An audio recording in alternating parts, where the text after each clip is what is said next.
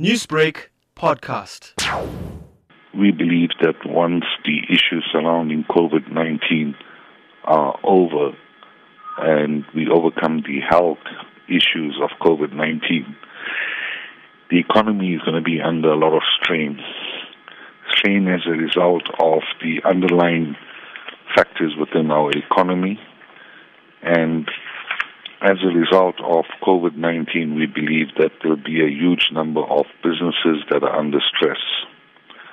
Larger businesses will be able to access capital, while smaller businesses will find it more difficult to access capital.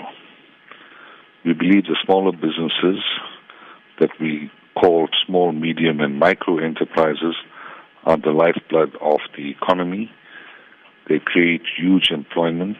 One of the biggest concerns for a lot of people during this 21 day lockdown is what happens to their job when the lockdown is over, with many of them stating that their employers are saying to them there will be no job available for them.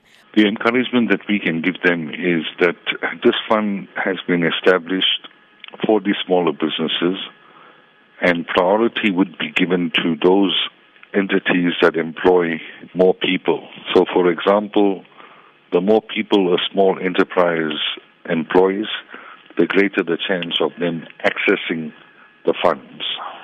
What we are telling the business community and the small business community is be patient. There is certainly life or light at the end of the tunnel. Who is the loan open to?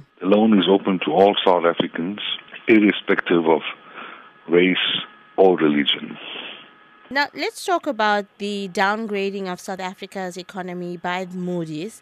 How do you feel this is affecting businesses during the 21 day lockdown? So, prior to the downgrade by Moody's, our economy was almost close to recession, meaning there's been no growth in the economy for the last few years.